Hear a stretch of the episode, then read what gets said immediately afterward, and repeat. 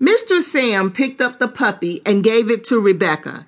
She hugged and rubbed it when she noticed something was rubbing against her leg. It frightened Rebecca as she looked down, not sure what she was going to find.